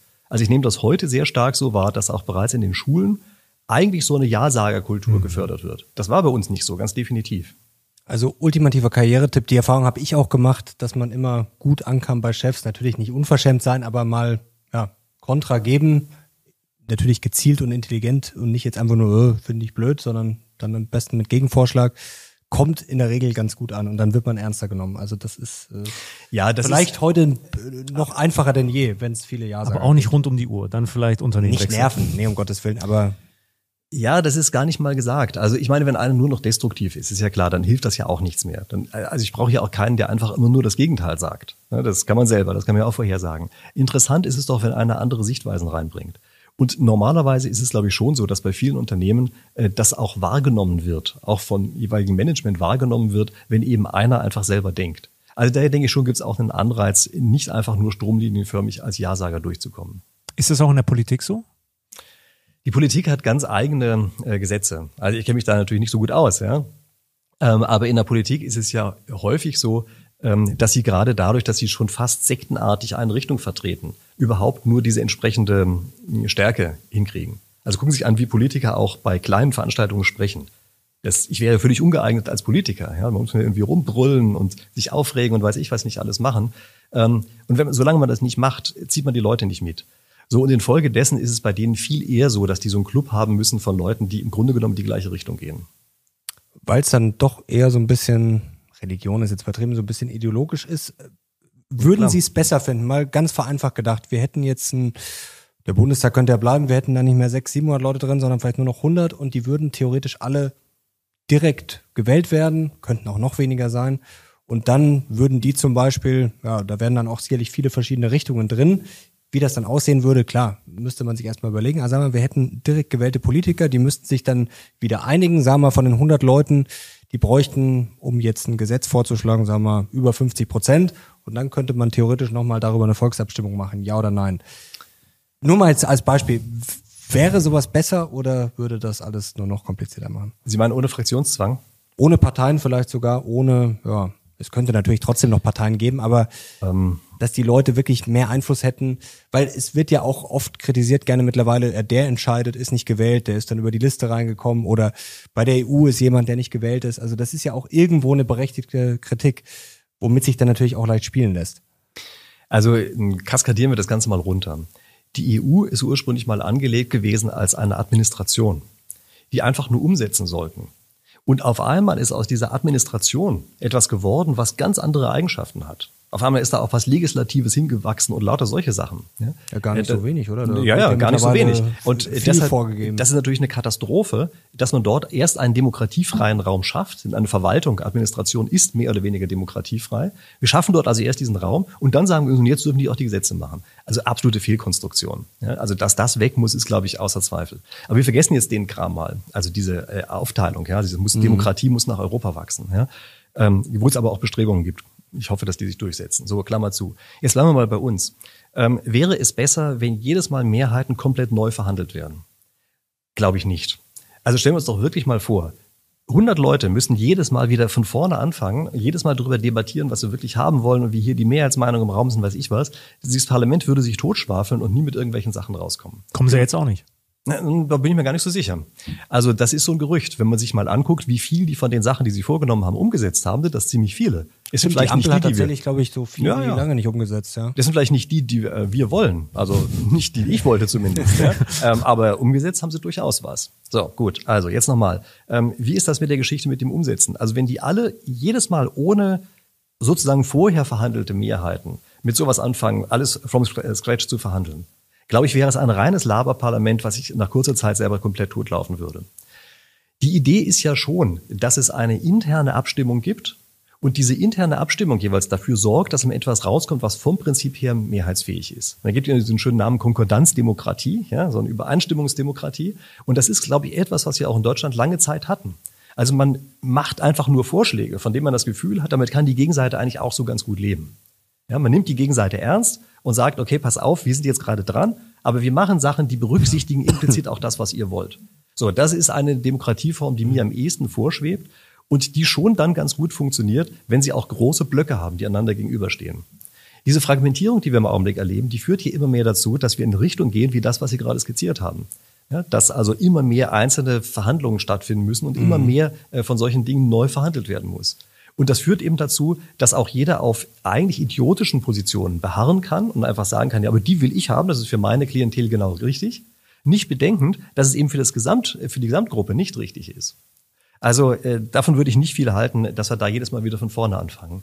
Ich halte übrigens auch nicht viel äh, von solchen Sachen wie Volksabstimmungen. Und das wundert einige, dass ich mich dagegen ausspreche. Sagen wir mal ja, ich als jemand, der doch eigentlich nur so das Freiheitliche auf dem Schirm hat, der müsste das doch gut finden. Wenn es wirklich eine faire Volksabstimmung gäbe, klar, fände ich eine tolle Sache. Aber das ist ja nicht so. Wir haben es ja dort mit häufig komplizierten Dingen zu tun, in die die meisten Wähler gar nicht im Detail eingestiegen sind. Das heißt, man kann die ganz leicht über den Tisch ziehen. Damit fängt das schon mal an. Also wer beispielsweise die Macht hat, die Fragen zu formulieren, hat eine ganz große Macht darüber, was am Ende das Ergebnis rauskommt. Wenn ich beispielsweise Fragen formulieren könnte und einfach nur sagen könnte, welche Fragen denn gestellt werden, also welche Alternativen vorgelegt werden, dann könnte ich die jedes Mal so formulieren, dass ich mit ganz großer Wahrscheinlichkeit das Ding durchkriege, was ich gerade durchkriegen möchte. Das nächste ist, man kann auf die Art und Weise im Grunde genommen ja Wahlergebnisse kaufen. Denn wer setzt sich denn bei sowas durch? Natürlich derjenige, der die beste Werbekampagne machen kann. Das heißt also, dort, wo am meisten Geld dahinter ist, die können loslegen. Gerade mit Social Media heute wahrscheinlich äh, mehr beeinflussbar denn je. Ja, ja, aber auch mit Geld halt. Ja? Das heißt also, weiß ich, wenn George Soros ankommt und sagt, oh, da finde ich eine Sache, die hätte ich jetzt gerne mal durchgekriegt, ist er derjenige, der das relativ leicht machen kann. So, und daher äh, halte ich das für keine sinnvolle Sache. Ähm, auch die Zersplitterung, die wir im Augenblick haben mit der Parteienlandschaft, sehe ich deshalb auch nicht besonders gerne, weil eben immer mehr diese Themengeschichten hochkommen, die sich dann gegenseitig blockieren, indem jeder seine blöden Maximalforderungen da durchkriegen möchte. Also mir würde das wesentlich besser gefallen, äh, wenn wir so etwas hätten wieder, dass wir große Blöcke haben, die aber sich gegenseitig respektieren und dafür sorgen, dass eben die, die, äh, das, was die andere Seite wichtig findet, auch mit untergebracht ist. Frage, wie kriegen wir das hin? Zum Beispiel durch ein Mehrheitswahlrecht. Okay. Ähm, also das ähm, ist, erschien mir früher eigentlich immer ein bisschen unsinnig, dieses Wahlrecht, wie es in Amerika ist, weil da ja nie kleine Parteien hochkommen können. Aber es hat natürlich den Vorteil, dass dort wirklich nicht das passieren kann, was bei uns ist, dass eigentlich jeder mit jedem koalieren kann, bis auf einen. Das ist doch absurd. Ja, also, dass wir auf einmal eine Konstellation haben äh, im Parlament, bei der praktisch jede Partei mit jeder anderen koalieren kann und nur die AfD ist draußen, mit der kann keiner koalieren. Da stimmt doch irgendwas nicht an dieser ganzen äh, Konstellation. Der und Vorschlag so kam doch mal einfach der erste, die erstgrößte Partei wird immer gezwungen ja. der zweitgrößten. Gut, die Frage ist, ob man nicht einfach die erstgrößte nimmt. Oder die erstgrößte ist es einfach. Ja, die Ende. erstgrößte ist es einfach. Das, äh, oder wie, wie Ja gut, dann hätten die ja keine Mehrheiten. Dann hätten wir ja noch mehr kleine Parteien. Also stellen wir uns am Ende einfach vor, wir hätten lauter Parteien und die größte hat 5,1 Prozent und die nächste hat 5,09 und so weiter. Ja? Ähm, also das, glaube ich, wäre kein valider Vorschlag. Nein, dieses Mehrheitswahlrecht, das führt schon dazu, äh, dass auch unterschiedliche Positionen einander gegenüberstehen müssen weil sonst ja, also man, kann man eben keine Mehrheit. Kriegen. Aber wie würde das jetzt, jetzt konkret, gehen wir mal nach den aktuellen Umfragen ganz grob, wie würde das dann aussehen? Wer würde dann jetzt Stand heute regieren? Also die CDU mit, mit naja, 30 Prozent? Ja, aber ich meine, die CDU hätte ja dann entsprechend das, was jetzt viele kleine Parteien haben, hätte die ja mit drin. Okay, ja, aber die, die SPD genauso, also keine Ahnung, ob es jetzt nochmal die SPD würde. Ich vermute mal, dass es dann eher die Grünen wären heutzutage, um die sich das dann herum äh, gruppieren würde. Okay, jetzt, äh, ja, bitte? Ich muss noch nachdenken über den Part zur, zur direkten Demokratie. Das, du bist doch äh, großer Schweiz-Fan. Ja, ich bin großer Schweiz-Fan und mit den Schweizern, mit denen ich spreche, die äh, sind auch sehr stolz darauf, auf ihre, auf ihre direkte Demokratie. Ich weiß nicht, also das Thema, dass man sich Wahlen kaufen kann, da könnte man jetzt böse sein und sagen, das kann man jetzt auch. Gerade in Amerika läuft ja auch heutzutage auch schon ja, sehr viel über Geld. Man kann sich dann aber einzelne Gesetze kaufen. Aber ich weiß natürlich, in der Schweiz äh, sind schon viele Sachen, die gut laufen. Ich kenne mich aber nicht gut genug aus um zu wissen, was da auch die jeweiligen Besonderheiten sind. Ich weiß zum Beispiel, dass sie bei jeder Entscheidung so einen riesen Block nach Hause bekommen mit Pro und Contra, auch beide dieselbe Anzahl an Seiten und wo das dann sehr nüchtern dargelegt wird. Pro, Contra. Die Frage dann ist, wie viele sich, lesen das sich alles durch? Ja, aber wir sprechen in Deutschland immer über Politikverdrossenheit und damit könnte man die Leute ja quasi zwingen zu partizipieren oder sie einladen, sich mehr mit dem Thema zu beschäftigen. Ich finde das, ich finde das, äh, die Idee gar nicht so verkehrt. Muss ich sagen. Aber auf ihre Punkte sind spannende, auch, schwierige Frage auf jeden Fall. Ja. Schreibt doch gerne mal in die Kommentare, vielleicht mal ihr das seht, welche Bedenken ihr habt oder welche ja. Chancen ihr da. Vielleicht auf kommunaler Ebene anfangen. Ja, ja da könnte das eher funktionieren. Ja. Ich meine, müsste ich auch genauer angucken, wie das in der Schweiz ist, aber man darf natürlich eins nicht vergessen, äh, die Schweiz, die sind ja sehr auf Übereinstimmung bedacht. Ja. ja. Und das ist verdammt viel wert. Damit funktioniert sowas. Ja, also die sind dann wahrscheinlich auch schon von der Mentalität her so, dass sie nicht versuchen, die andere Seite ungerechtfertigt zu benachteiligen. Kommen wir ganz kurz zu einem Thema, haben wir vorhin schon angeschnitten, Steuern. Was ich immer wieder faszinierend finde, und das habe ich auch schon viele Interviewgäste gefragt, ich glaube, das wäre so ein Thema, wo man sich wirklich mit sehr vielen schnell darauf einigen kann, dass er sagt, wir müssen Steuern vereinfachen, Steuern senken. Warum kann sich die Politik nicht mal auf Dinge einigen, die eigentlich sehr populär wären beim Volk und die man auch eigentlich ja gut durchbekommen würde, wie jetzt zum Beispiel eine Steuersenkung? Kriegen wir auch nicht hin. Naja, wenn Sie Politiker sind und das Gefühl haben, danach wird Ihr eigener Handlungsspielraum aber massiv beschränkt, wäre das, was Sie, was Sie forcieren? Gute Frage. So, also damit haben wir doch schon die Antwort, oder? Natürlich wäre das insgesamt gut aber natürlich nicht für jeden Einzelnen, erst recht nicht für die Politiker, die gerade dran sind. Und dann gibt es natürlich noch die Überzeugungstäter. Dann gibt es noch welche, die ihnen gar nicht recht geben würden. Die sagen würden, nö, wie kommen sie denn darauf? Das ist doch gut, dass es viele Steuern gibt. Ja? Sie werden etliche Leute finden, die das implizit oder explizit so finden, denn die Steuern trifft sie immer nur die anderen, wissen wir ja schon. Ja? Die anderen sind ja die Reichen, ist mir ja selber, ist dann das ja nie. Ähm, und infolgedessen haben schon viele auch implizit das Gefühl, nee, nee, Steuern sind schon eine gute Sache. Und dann gibt es ja auch noch in den Wirtschaftswissenschaften diese, diese ganze Idee, so, naja, bei den Privaten, da bilden sich immer so komische Gleichgewichte raus und so. Ja. Und dann gibt's so, weiß ich nicht, Unterbeschäftigungsgleichgewicht und weiß ich was, lauter komische Dinge, denen man eigentlich nicht so recht trauen kann. Aber der Staat, der kann's regeln. Und deshalb muss viel in den Staat reinwachsen. Und dann, wenn viel da drin ist, kann der auch viel regeln. Nicht, dass ich mir das zu eigen mache. Aber das ist natürlich eine Geschichte, die erzählt wird und die viele schon eigentlich so auf dem Radar haben. So, jetzt werden die meisten wahrscheinlich nicht so ganz offensiv zu ihren Wählern hingehen und sagen, übrigens wisst ihr was, wenn er mich wählt, müsst ihr danach noch mehr Steuern zahlen. Deshalb verklausulieren die das so ein bisschen oder sagen auch, ja, wir sind ja im Prinzip für Steuersenkungen und weiß ich was, machen dann am Ende aber trotzdem was anderes. Also da würde ich es, ähm, sagen wir mal, für geradezu selbstmörderisch halten, wenn ein Politiker einfach sagte, wir senken jetzt mal wirklich die Steuern.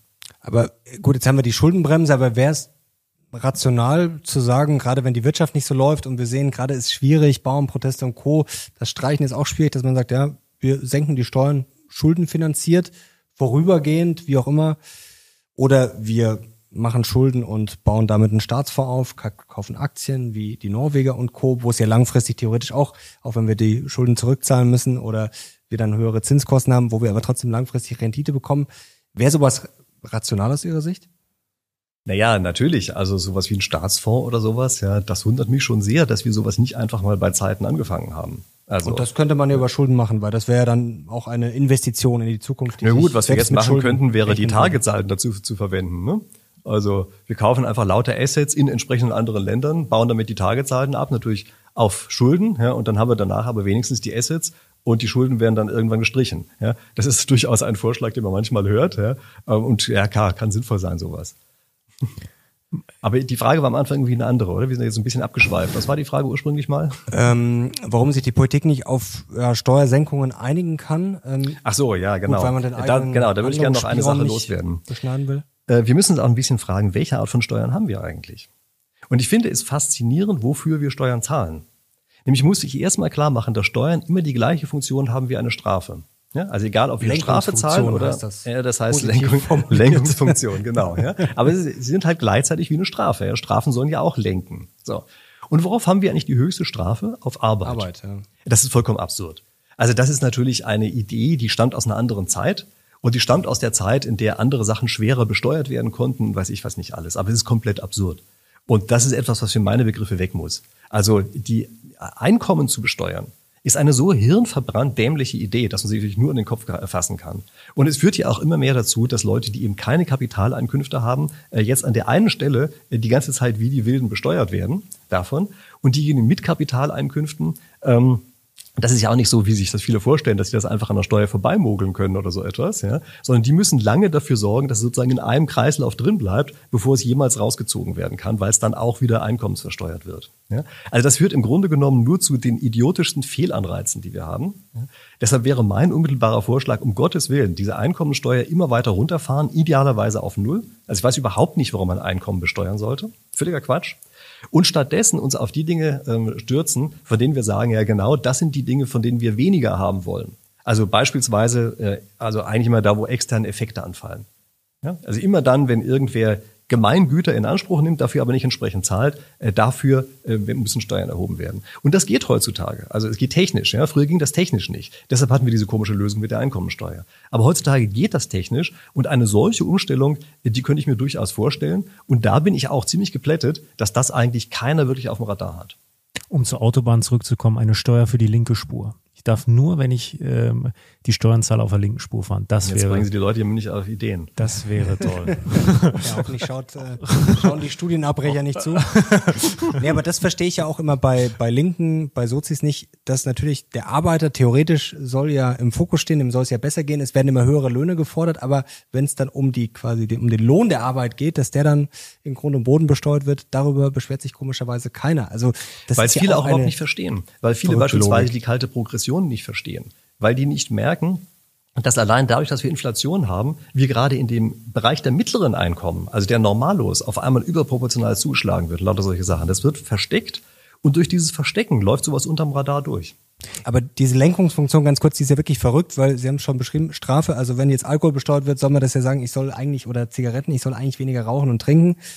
Bei der Lohnsteuer, Einkommensteuer sagt mir das ja eigentlich, ich soll weniger arbeiten. Also genau. das ist ja wirklich äh, dieser Aspekt absurd, vor allem bei demografischem Wandel. Da mache ich einiges falsch, weil ich trinke nicht und arbeite viel. Ja, das ist wirklich schwierig. Ja, Amateur. Äh, äh, Quizfrage an euch beide.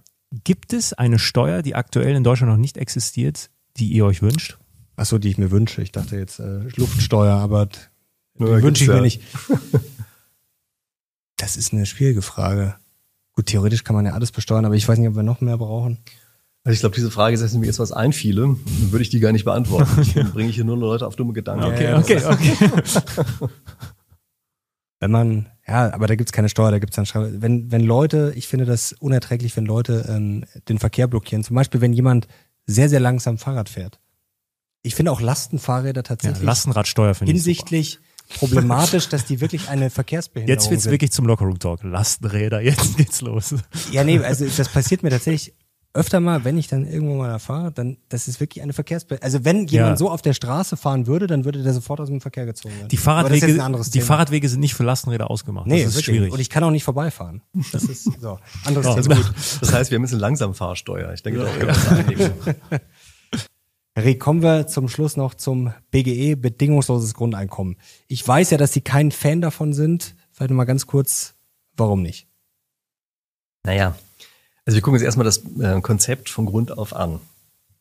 Es gibt also Leute, die kriegen Geld dafür, dass sie arbeiten. Davon zahlen sie Einkommensteuer. Und davon, also die Strafe, die die einen bekommen haben für die Arbeit, ne, die Strafe wird genommen, um andere dafür zu subventionieren, dass sie nicht arbeiten. Sorry, das funktioniert überhaupt nicht. Also das heißt, wir haben auch noch in dem Kreis der Betroffenen sozusagen, das ist ja schon mal ein sehr seltsamer Kreis. Ja? Und dann führt das auch noch dazu, dass diese Lenkungsfunktion, die wir uns angucken, äh, dass die ja für meine Begriffe auch schon mal gar nicht stimmig ist. Darf ich da ganz kurz reingrätschen? Also klar, ich würde andere finanzieren, aber das machen wir heute in gewisser Form ja auch schon. Ich würde ja aber selber auch Geld rauskriegen. Also wenn ich jetzt arbeite, es würde ja jeder kriegen. Ich würde das selber ja auch kriegen als Steuerzahler, als Arbeiter. Naja, das ist ja einfach nur eine Verschiebung. Ja, aber ich würde ja? selber zumindest auch was kriegen. Naja, das, das ist nur auf dem Papier. Das ist ja völlig neutral. Ja, also das ist, ist ja klar, wenn das jeder bekommt, dann hat es natürlich keinen Wert mehr, also diese Sockelanhebung. Ja? Also wenn wir schon dabei sind, dann plädiere ich immer für was anderes. Also wenn wir dieses Konzept so lassen, dann machen wir das einfach mit einer negativen Einkommensteuer. Also dass wir nicht diesen ganzen Schmarrn da drum herum haben, von wegen, dass irgendwo solche Sprungstellen auftauchen in diesen Funktionen, das sind ja im Augenblick eine Katastrophe. Ja? Dass sie teilweise, wenn sie ja ähm, dort Transferempfänger sind, haben sie ja teilweise Grenzsteuersätze von 85 Prozent oder mehr, teilweise fast 100 Prozent, ja, wenn sie an bestimmten Stufen sind. Also das ist völliger Quatsch. Also wenn schon, dann brauchen wir einen durchgehenden Tarif, der eben auch in den negativen Bereich mit reingeht. Und das Wie wäre, funktioniert das konkret? Ne, wir haben im Augenblick ja die Sache, dass sie sozusagen, wenn sie Bedürftigkeit nachweisen und so, ja, dann kriegen sie bestimmte Zuschläge sozusagen mhm. und da entstehen lauter so Knickstellen in dieser Funktion. Ja. Und da wäre es eben einfach so, dass man sich anguckt, wie groß ist ihr zu versteuerndes Einkommen. Wenn es null ist, kriegen sie halt was raus und dann wird mhm. es mal mhm. weiter abgebaut und hat so eine schöne, smooth Funktion, so wie unsere Steuerfunktion halt ist. Ja? Das ist ja eine, eine ganz glatte Funktion, die da, da drin liegt. Und so muss das auch sein. Also müssen wir mindestens so eine glatte Funktion haben. Ja? Und ähm, das wirkt dann auch nicht so, als hätten wir da sozusagen eine Auszahlung an alle, ja, sondern das wird eben durch die Verschiebung der Funktionen nach oben und unten gemacht. Das ist im Grunde genommen das, was Sie eben gesagt haben, dass jeder dieses Grundeinkommen kriegt. Ja? Mhm. Aber das äh, steckt in der Funktion dann entsprechend drin. Also das wäre die einfachste Umsetzung von sowas. Und wenn wir überhaupt über sowas nachdenken, dann würde ich auch sagen, sollten wir das mal als allererstes einführen, weil das den Zustand gegenüber jetzt deutlich verbessert. So. Aber es bleibt natürlich dabei, ähm, wenn wir uns angucken, wer nicht mit drin ist in diesem System, da sind es ja gerade die, die rein sollten.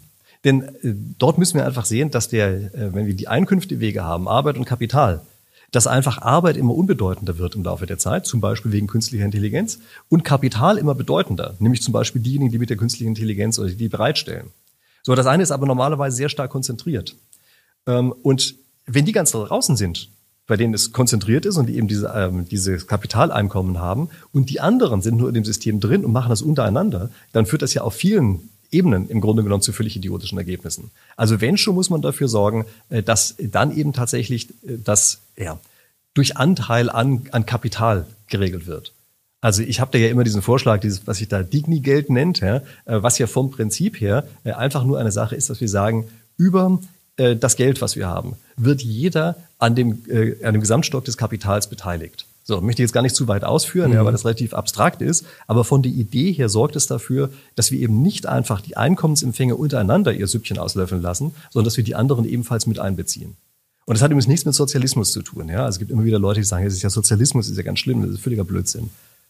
Gut, Sozialismus ist, ja, das wird ja oft vorgeworfen. Beim Bitcoin, äh, da habe ich mich auch neulich gefragt, ob das äh, Sozialismus ist, wenn man von diesem Cantillon-Effekt kommt, der ja besagt, dass es quasi ungleich verteilt wird, quasi der an der Geldschöpfungsquelle sitzt, der kriegt am meisten und dann wird es immer weniger.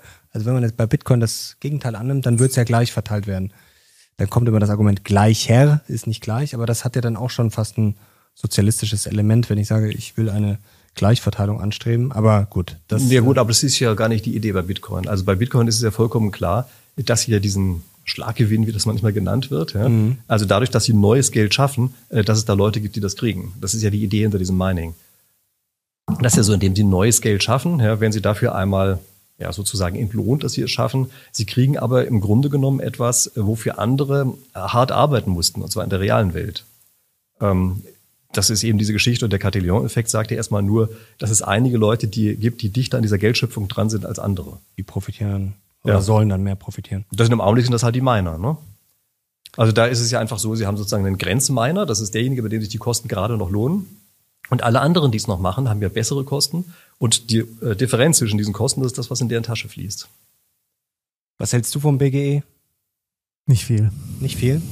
Wenn wir aber jetzt mal überlegen, es würde keine Einkommensteuer mehr geben, und wir würden ein BGE ausschütten sozusagen und könnten uns dann den ganzen Sozialstaat sparen.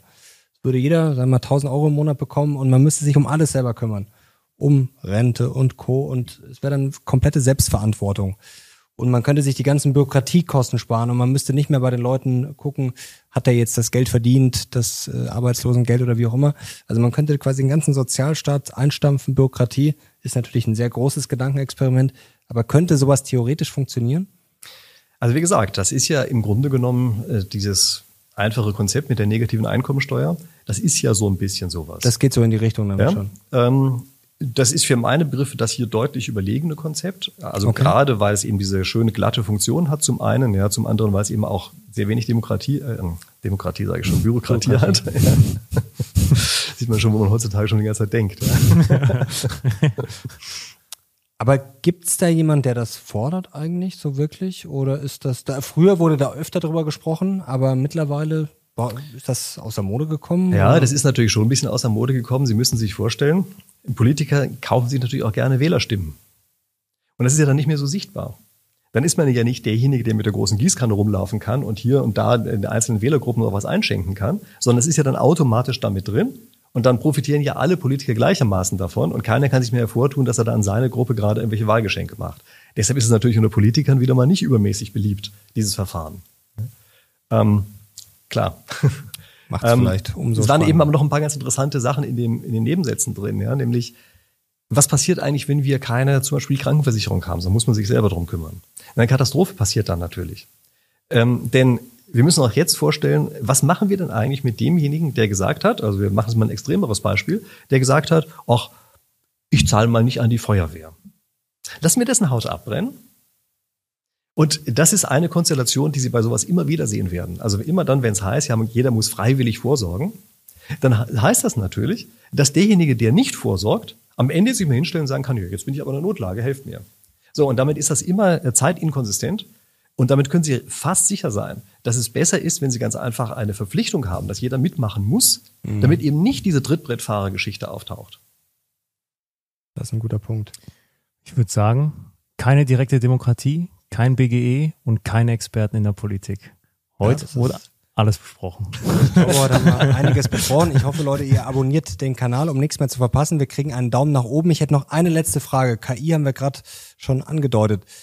Gibt es da für Sie eine Vision? Glauben Sie wirklich, dass das das große Ding ist, 20, 30 Jahre, dass das wirklich ja das dominante Element sein wird, die dominante Disruption? Na, das glauben Sie aber. Also das äh, künstliche Intelligenz lässt keinen Stein auf dem anderen. Also das ist äh, vom Ausmaß her garantiert genauso, wie wir das beim Internet gesehen haben. Äh, man ist doch auch klar, gucken Sie einfach an, was Sie damit einmal alles machen können. Sie können ja praktisch jedes technische Gerät, jedes Geschäftsmodell, alles, was Sie haben, mit den Techniken der KI obendrauf gesetzt, ist auf einmal die Sache völlig neu, funktioniert ganz anders, gerade neue Möglichkeiten. Also ich glaube, dass es von den meisten noch hoffnungslos unterschätzt wird. Und es gibt ja die Angst davor, dass die KI irgendwann so intelligent wird, nach dem Motto, dann ja, werden wir versklavt oder was auch immer passieren wird. Ist es eigentlich nicht so anders? Wir haben da auch mal ein interessantes Gespräch geführt. Wenn die KI wirklich so, äh, so intelligent werden soll, wie manche befürchten, interessiert sich die dann überhaupt noch für uns oder sind wir dann quasi eher so Ameisen für die KI? Also ja, naja, das ist ja schon in gewisser Weise eine Vermenschlichung. Also wenn wir wirklich eine echte künstliche Intelligenz haben, die diesen Namen dann auch wert ist, ja, keine Ahnung, wann das ist, ob wir es überhaupt noch erleben werden, ja, aber die, auch die dann sozusagen erwacht ja, und ein Selbstbewusstsein hat und lauter solche Sachen, ähm, dann wird die natürlich keine menschliche Intelligenz sein, natürlich per Definition nicht. Und was die wirklich will oder ob die überhaupt was wollen kann und so weiter, äh, das steht da, glaube ich, völlig aus den Sternen. Aber wir müssen natürlich sehen, wenn es eine künstliche Intelligenz gäbe, die jetzt ein IQ hat von 1000 oder so, da würden wir natürlich überhaupt nicht mehr verstehen, was die plant. Das wäre dann genauso wie, weiß ich, wie wir mit Hunden oder sowas umgehen, die ja auch keine Ahnung haben, was unsere nächsten Pläne sein werden. Also ähm, das ist natürlich noch eine ganz andere Geschichte. Aber ich denke, für die Lebenszeit, die wir haben, ist das nicht das wirkliche Problem. Also da ist nicht das Problem, dass plötzlich so eine IQ 1000 Intelligenz uns versklaven möchte oder sowas oder ganz andere Pläne hat, äh, sondern es wird eher das Problem sein, äh, dass eine KI natürlich auch missbraucht werden kann, und zwar von anderen Menschen. Und die anderen mhm. Menschen, die denken menschlich. Also der Mensch das kann sehr unmenschlich sein. Wieder als, als größte Gefahr oder als größte ja, ist doch klar. Herr Rieck, herzlichen Dank, das hat großen Spaß gemacht. Ja, fand ich auch. danke dir natürlich auch und danke, danke euch fürs Zuschauen. Wir sind jetzt raus. Bis zum nächsten Mal. Ciao.